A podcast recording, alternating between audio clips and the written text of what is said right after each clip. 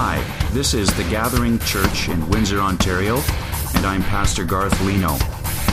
Welcome to our podcast.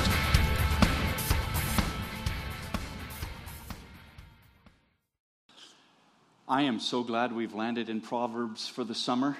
Uh, I've wanted to preach and teach from this book for a long time and uh, finally get to do it. The wisdom of Proverbs is, is practical wisdom for everyday life. It, it just, it, it's such a practical book for us to study. Now, the first eight chapters of Proverbs contain uh, 10 different speeches. Uh, father to a son, Lady Wisdom speaks up later on. And it's only in chapter 9 that you start to get these pithy little sayings, these soundbite proverbs that, that so many of us know, like trust in the Lord with all your heart and do not lean on your own understanding. And uh, make sure you pray for your pastor because he really needs it. You know, things like that. The book of Proverbs gives us practical biblical advice on such a wide range of topics, many of which we're going to hit in this series. Uh, things like uh, humility and family life and uh, friendship and money and sexuality and, and, and how we ought to speak to one another on a day to day basis. But sometimes, uh, we've discovered already, sometimes Proverbs is just like in your face, you know, bold and brash and um, I told you so kind of thing. And that's a bit of the flavor that we get in these verses this morning that Lynn read for us, uh, verses 8 through 19. First of all, we notice the offer of wisdom, the first section, verses 8 and 9, where the father says, Hear, my son, your father's instruction and forsake not your mother's teaching, for they are a graceful garland for your head and pendants for your neck.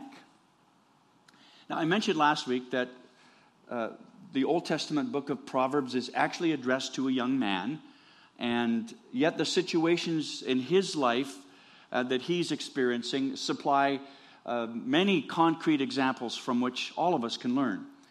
And after the introduction of the first seven verses of chapter one comes this series of 10 speeches. There's consistent language here, and uh, it's language about resisting evil and resisting unwise choices. It consistently exalts wisdom as the thing to pursue. If you don't have wisdom yet, sell your bed and chase after it. Wherever it takes you, Go after wisdom.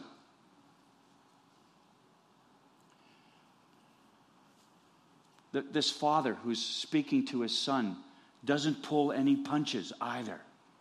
My son, hear your father's instruction. Now, every dad needs to have some talks like that with his son or daughter when they hit the critical teenage years, or maybe before that. That's the original setting in which this wisdom is found. This dad is having a serious talk with his son. This dad's looking his boy straight in the eye and saying, Son, here's the kind of world you're going to grow up in. Here's the kind of world that we're thrusting you out into. Here's what you can expect, and here's what you need to do about it. He's discipling his son. That's what he's doing. He's discipling him. Discipleship is more than just learning how to read the Bible and pray and memorize a few verses of Scripture, it's life transference. When, when I'm discipling a young man, I, I'm, I'm, I'm trying to transfer my life in Christ to him. So he, and, and, and, and it goes both ways. I benefit also. So here's this dad discipling his son. He's a, he's a wise father who's not shielding his son from the real world. He's telling him the truth in advance, but he's telling him the truth in a way that, that's going to help him make wise choices later on. Isn't that what you want to do as a dad? You want to equip your sons and your daughters to live life in the real world successfully and powerfully in Jesus' name. I didn't have a dad who, who gave good advice. In fact, he, he gave just the opposite. According to the scripture, he handed down an empty way of life to me. He didn't know Jesus. He was a hard drinker and a gambler. Lost our, our family home in a poker game when I was in grade five. My mom was a devoted alcoholic. And so when I came to faith in Jesus Christ at the age of 21, the church was my family. All of a sudden, I had mothers and fathers and sisters and brothers that I never dreamed of having, and a few I wish I didn't have. but you see, God, God loves us. Amen? He loves us, and He has situated us inside His family, not just any family. He's deposited us in His family. He's included us in His family, and He's given us spiritual mothers and fathers who can give counsel and advice and encouragement to us right when we need it. Oh, I prayed before the service started. I prayed with a precious lady who comes to our church. Her, her husband's having some health issues, and, and we just stood right back there in the, in the aisle and prayed together. I, I love my church. God has given us the church. He's given us each other so that we can encourage each other and, and speak words of truth into each other's life. Hear, my son, your father's instruction, and forsake not your mother's teaching, for they are a graceful garland for your head and pendants for your neck. What are those metaphors about? Garlands and pendants. Well, a garland is a, is a victor's wreath. It's like a woven um, wreath, you know, that you make with grapevines or whatever you make wreaths with. and, and they would place it on the victor's head. So when the armies came back, the commanders often were given a victor's wreath. That's a garland. And this garland here stands in parallel with the beautiful crown that Proverbs speaks about a, few, a little bit later in, in chapter 4, verse 9 where it says, She, meaning wisdom, will place on your head a graceful garland she will bestow on you a beautiful crown. They're in parallel. So, so a garland is this crown that they place on your head. It speaks of the victory that Jesus has, has activated in your life through faith. That's what that's talking about. And, and a pendant is the chain around your neck. Uh, it, it was a mark of prestige. When you read this verse, think about an Olympic gold medal. Now, I've never won one of those. Almost. No, not even close. Uh, but think of, a, think of a gold medal when you read this verse. And, and, and then when you, when you run quickly to the New Testament, the New Testament says that the gospel, and the gospel instructs us to put on the Lord Jesus Christ. See, the, so, the, so the, the graceful garland and the pendant around your neck was a, was a, a type or a foreshadow or a, a, a it, it was an arrow pointing to the Lord Jesus Christ. Romans 13, 14. But put on the Lord Jesus Christ. Make no provision for the flesh to gratify its desires. Put on the Lord Jesus Christ. When we put on the Lord Jesus Christ, we put off the rags of pettiness. When we put on the Lord Jesus Christ, which is always winsome and always attractive and always compelling, we resist the pride that wants to consume us every single day. When we put on the Lord Jesus Christ, we put on the victory of Jesus and we put off the defeat of the enemy who has no authority here. So, our Heavenly Father is, is offering to put His magnificent glory upon us. The crown upon your head and the Olympic gold medal around your neck. You want that? You want to walk in wisdom? You want to walk in victory? Yes, Lord. Yes, we do. We do. And we want the people of our city, as they visit our church, and when they come to the free park event with Pastor Tommy Miller, not Pastor Tommy Walker. Sorry, brother, we have a Pastor Tommy Walker over in Detroit. I think we got that slide mixed up. Sorry about that. When we, when we, when these people come, when they come to our church and they come to the free park event or they come to the block party at the end of the summer, we want them to walk away saying, Man, those people from the gathering, those people from Arkansas, they're such great people. They're amazing people. They're loving and they're kind and they're gracious and they're giving and they're, they're incredible people. I'm so attracted to these people because once we attract them, then we can point them to Jesus, right? It's not about us, even though you do look lovely in those yellow shirts. It's not about us, it's about Jesus, and we want to point people to Jesus. Is that not the kind of church we want to be? Yes. They see the garland on your head, they see the pendant around your neck, and they, they're pointed to Jesus. They see Jesus in you. That's what they see. They see Jesus. And that's the way it should be. So, the offer of wisdom that we read about in verses 8 and 9, then give way to the warning of wisdom. Oh, yeah, there's a catch. Always a catch. you set us up with the offer of wisdom, and then you come along uh, back on the, through the side door with the warning. What? Here goes. Verses 10 to 19. But before we go much deeper into these verses, we need to know who are the sinners that he's talking about in verse 10. Chapter 1, verse 10. My son, if sinners entice you, do not consent. But every one of us is a sinner, right?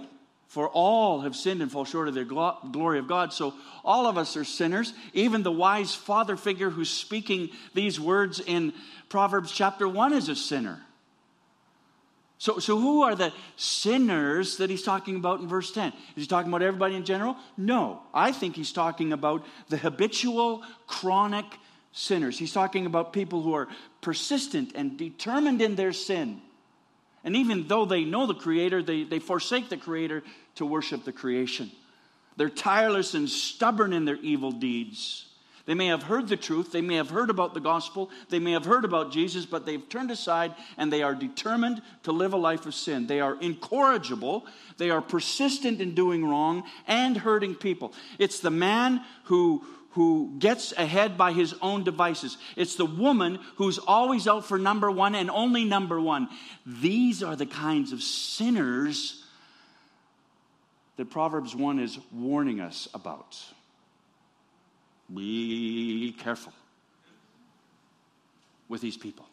They need Jesus, they need the gospel, but be careful. Also, before we go much deeper into these verses, we should know just how this scenario plays out in our lives. The father is not wasting his breath in this speech. He's, he's telling his son, when people like this come to you, not if they do, but when they do, here's what you need to do do not consent. Don't go with them. Don't walk in the way with them. Don't become best friends with them. Be careful. Don't go into business with them. Don't be unequally yoked with them. Keep your distance. That's the wise thing to do. Remember, Proverbs is about wisdom. He's trying to teach his son how to be wise in the world, how to live in the world and prosper in the world, but not become part of it. Not to be conformed to the world and its image. Well, do we have any people like that today? Do we have any sinners like Proverbs 1:10 around today? Are there people like this in Windsor, Essex? Where do we find them? Well, I think they are the bullies at school who persistently bully boys and girls, even though they know it's wrong, even though they've already had two suspensions for that, they keep on doing it, tormenting him or her to the point of despair or perhaps the edge of suicide. They are computer hackers, stealing people's identity and people's money. They are Bay Street or Wall Street insiders exploiting the system for their own selfish gain. They are racists who are treating people like non persons. And I don't care whether they're red or yellow, black or white, rich or poor. You don't treat people like that. They are neighbors who need to say bad things about you in order to justify themselves, gossiping your reputation to death. They are jealous fellow workers who will do anything to get you fired or terminated because you're threatening to them. They are a faction trying to split a local church. because they don't like the way the pastor parts his hair, if he has any. And it really only takes one or two of those to get the fire going. You know what I'm talking about? You know what I'm saying? You hear me? The list could go on and on. There, there, are so many legal and sophisticated and polite and even religious ways of saying, hey, come on with us. Let's lie in wait for blood together. Come on, join in. Let our purse be your purse and your purse be ours. We'll be one. We'll be partners in crime. What is that all about? Well, I, I, think it's about pride and envy and greed and jealousy and retaliation, revenge, and, and so on and so forth. All could be placed under this capstone called sin. Just pervasive, unbending, determined sin. And admittedly, there are times when you really feel tempted to throw in your lot with those people. Right? I mean, there are days, there are times, there are maybe even seasons where you, where you just feel so tempted to say, yeah, yeah, I think I'm, I think I'm gonna, I think I'm gonna go with you. Why? Well, because we want to get even. There you go. Said it. We want to get even. Or, or, or maybe we want to hurt those who've hurt us. Or we want those who succeed, at least in our eyes, succeed all the time to fail. Makes us feel better. they failed too. Or we want those who fail to fail again because it always makes us feel just a little bit better. You see how that works? And the father's saying to the son, that, that's just not a wise way to live your life. Don't do that. The, the advice of the father, on the other hand, in verse 15 goes like this My son, do not walk in the way with them. Hold back your foot from their paths, for their feet run to evil, and they make haste to shed blood. There's violence in their heart. Even if, even if the violence doesn't come out in their actions, it's resident in their heart. Be careful. Be careful. Verse 17, for in vain is a net spread at the sight of any bird. This is why I love the Proverbs. You know, this is, isn't this crazy? He says, you know, in vain a net spread in the sight of any bird. If a bird sees you spreading a net, he's saying, if a bird sees you spreading a net to catch him, he's just going to fly the other way. But these men, verse 18, they're so dumb, they wait for their own blood. They set an ambush for their own lives. How unwise is that? How, how incredibly dumb is that? But that's what he's saying. Folks, God is warning us here. This is a warning. Sure, we all long for community. We, we want to be part of a, a, club or a crowd or a gang. You know, we, we want to be included. We want somebody to call us on Friday and say, hey, dude, we're going to do this. Come on with us. You're, you're one of us. We, we long for that kind of community where we really belong to something. We all have a deep seated need to belong. It's, it's God given. God created us as social beings, it's a God given thing. But there is a kind of community to which we should never, ever, ever belong. And as believers in Jesus, fight against wanting to belong. Why? Because these men lie in wait for their own blood. They set an ambush for their own lives. Do not walk in the way with them. Your parents have always said to your kids, choose your friends wisely. This is why. Choose your friends wisely. Because they're out there. Those people that are waiting for blood and setting an ambush for their own, they're there. So instead, I, I just want to invite you to consider God's alternative. There is a great alternative. I, I, want you to consider a safe community of redeemed and forgiven believers in Jesus who have experienced the power of his love because that changes things. Remember, I told you that little story very quickly, but when I first came to faith in Jesus Christ, my mom and dad were out of the picture. I had no good counselors, no wisdom coming into my life. It was the people of God, it was my family, my church family that sustained the new life and the new birth that Jesus gave me. They helped me understand that in the context of spiritual community. And we can do that for other people. We're doing that for the new believers in our midst. We're encouraging them and discipling them and trying to speak into their lives every chance we get. So I invite you to consider the gathering community a place where people like us can learn to grow and love each other and serve God. So far, we've talked this morning about the offer of wisdom and the warning of wisdom, and now we turn quickly to the promise of wisdom. And I want to take you immediately to the New Testament for a moment so we can review the promise of wisdom that we find in James chapter 1 verse 5. If any of you lacks wisdom, let him ask of God. Finish it with me. Let's read it together. Who gives generously to all without reproach, and it will be given him.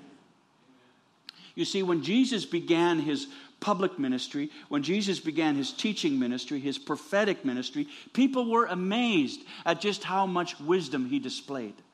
They were shocked. Matthew 13 says, uh, verse 54, Jesus taught them in their, in their synagogue so that they were astonished and said, Where did this man get this wisdom? I mean, isn't this just the carpenter's son? Where did this guy get, get so much wisdom? They were shocked, they were astonished, they were dumbfounded by the wisdom of Jesus as he taught the scriptures in their synagogue.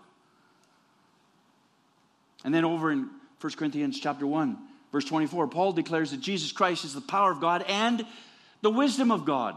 Jesus Christ himself is the embodiment of wisdom come from God. He's the personification of wisdom. And then over in Colossians chapter 2, verse 3, he, Paul again identifies Jesus as the one in whom are hidden all, all the treasures of wisdom.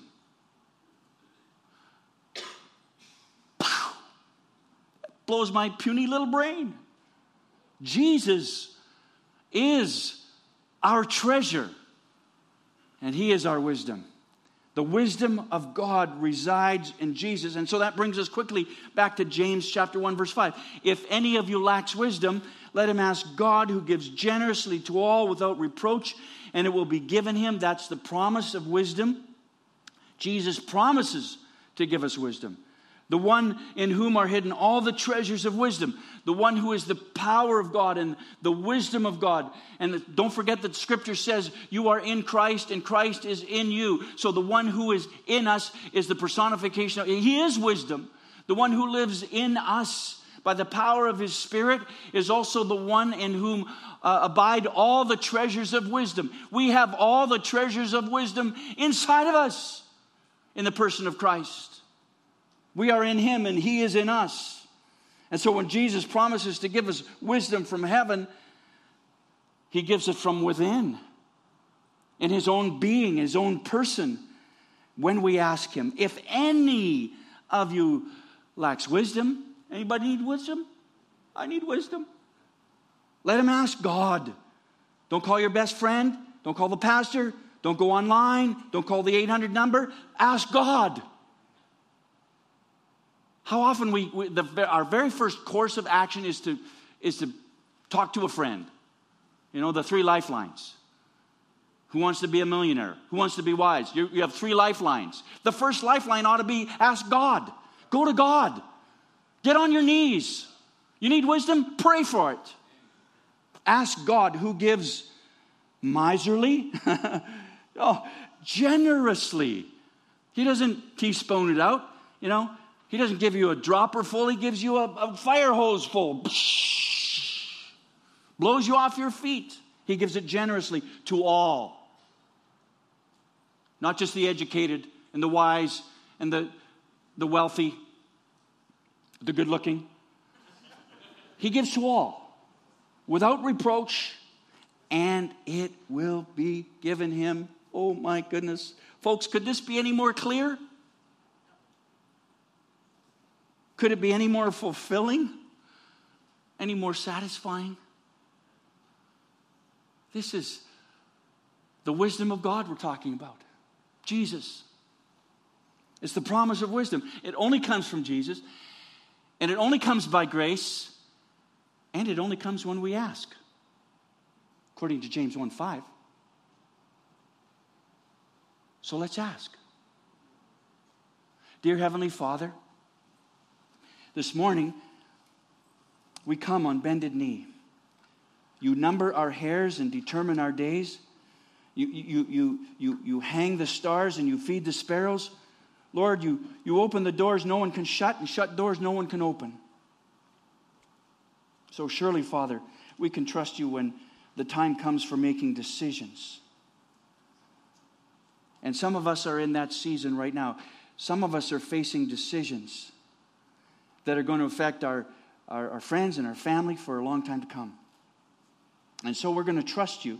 Lord, we're going to trust you for generous wisdom, straight paths, and peaceful hearts. All for your glory. So, Jesus, would you take all of us? We run to you this morning. We lay everything at your feet. Lord, let our lives be yours today. You in us, and us in you. In Jesus' name we pray. Amen.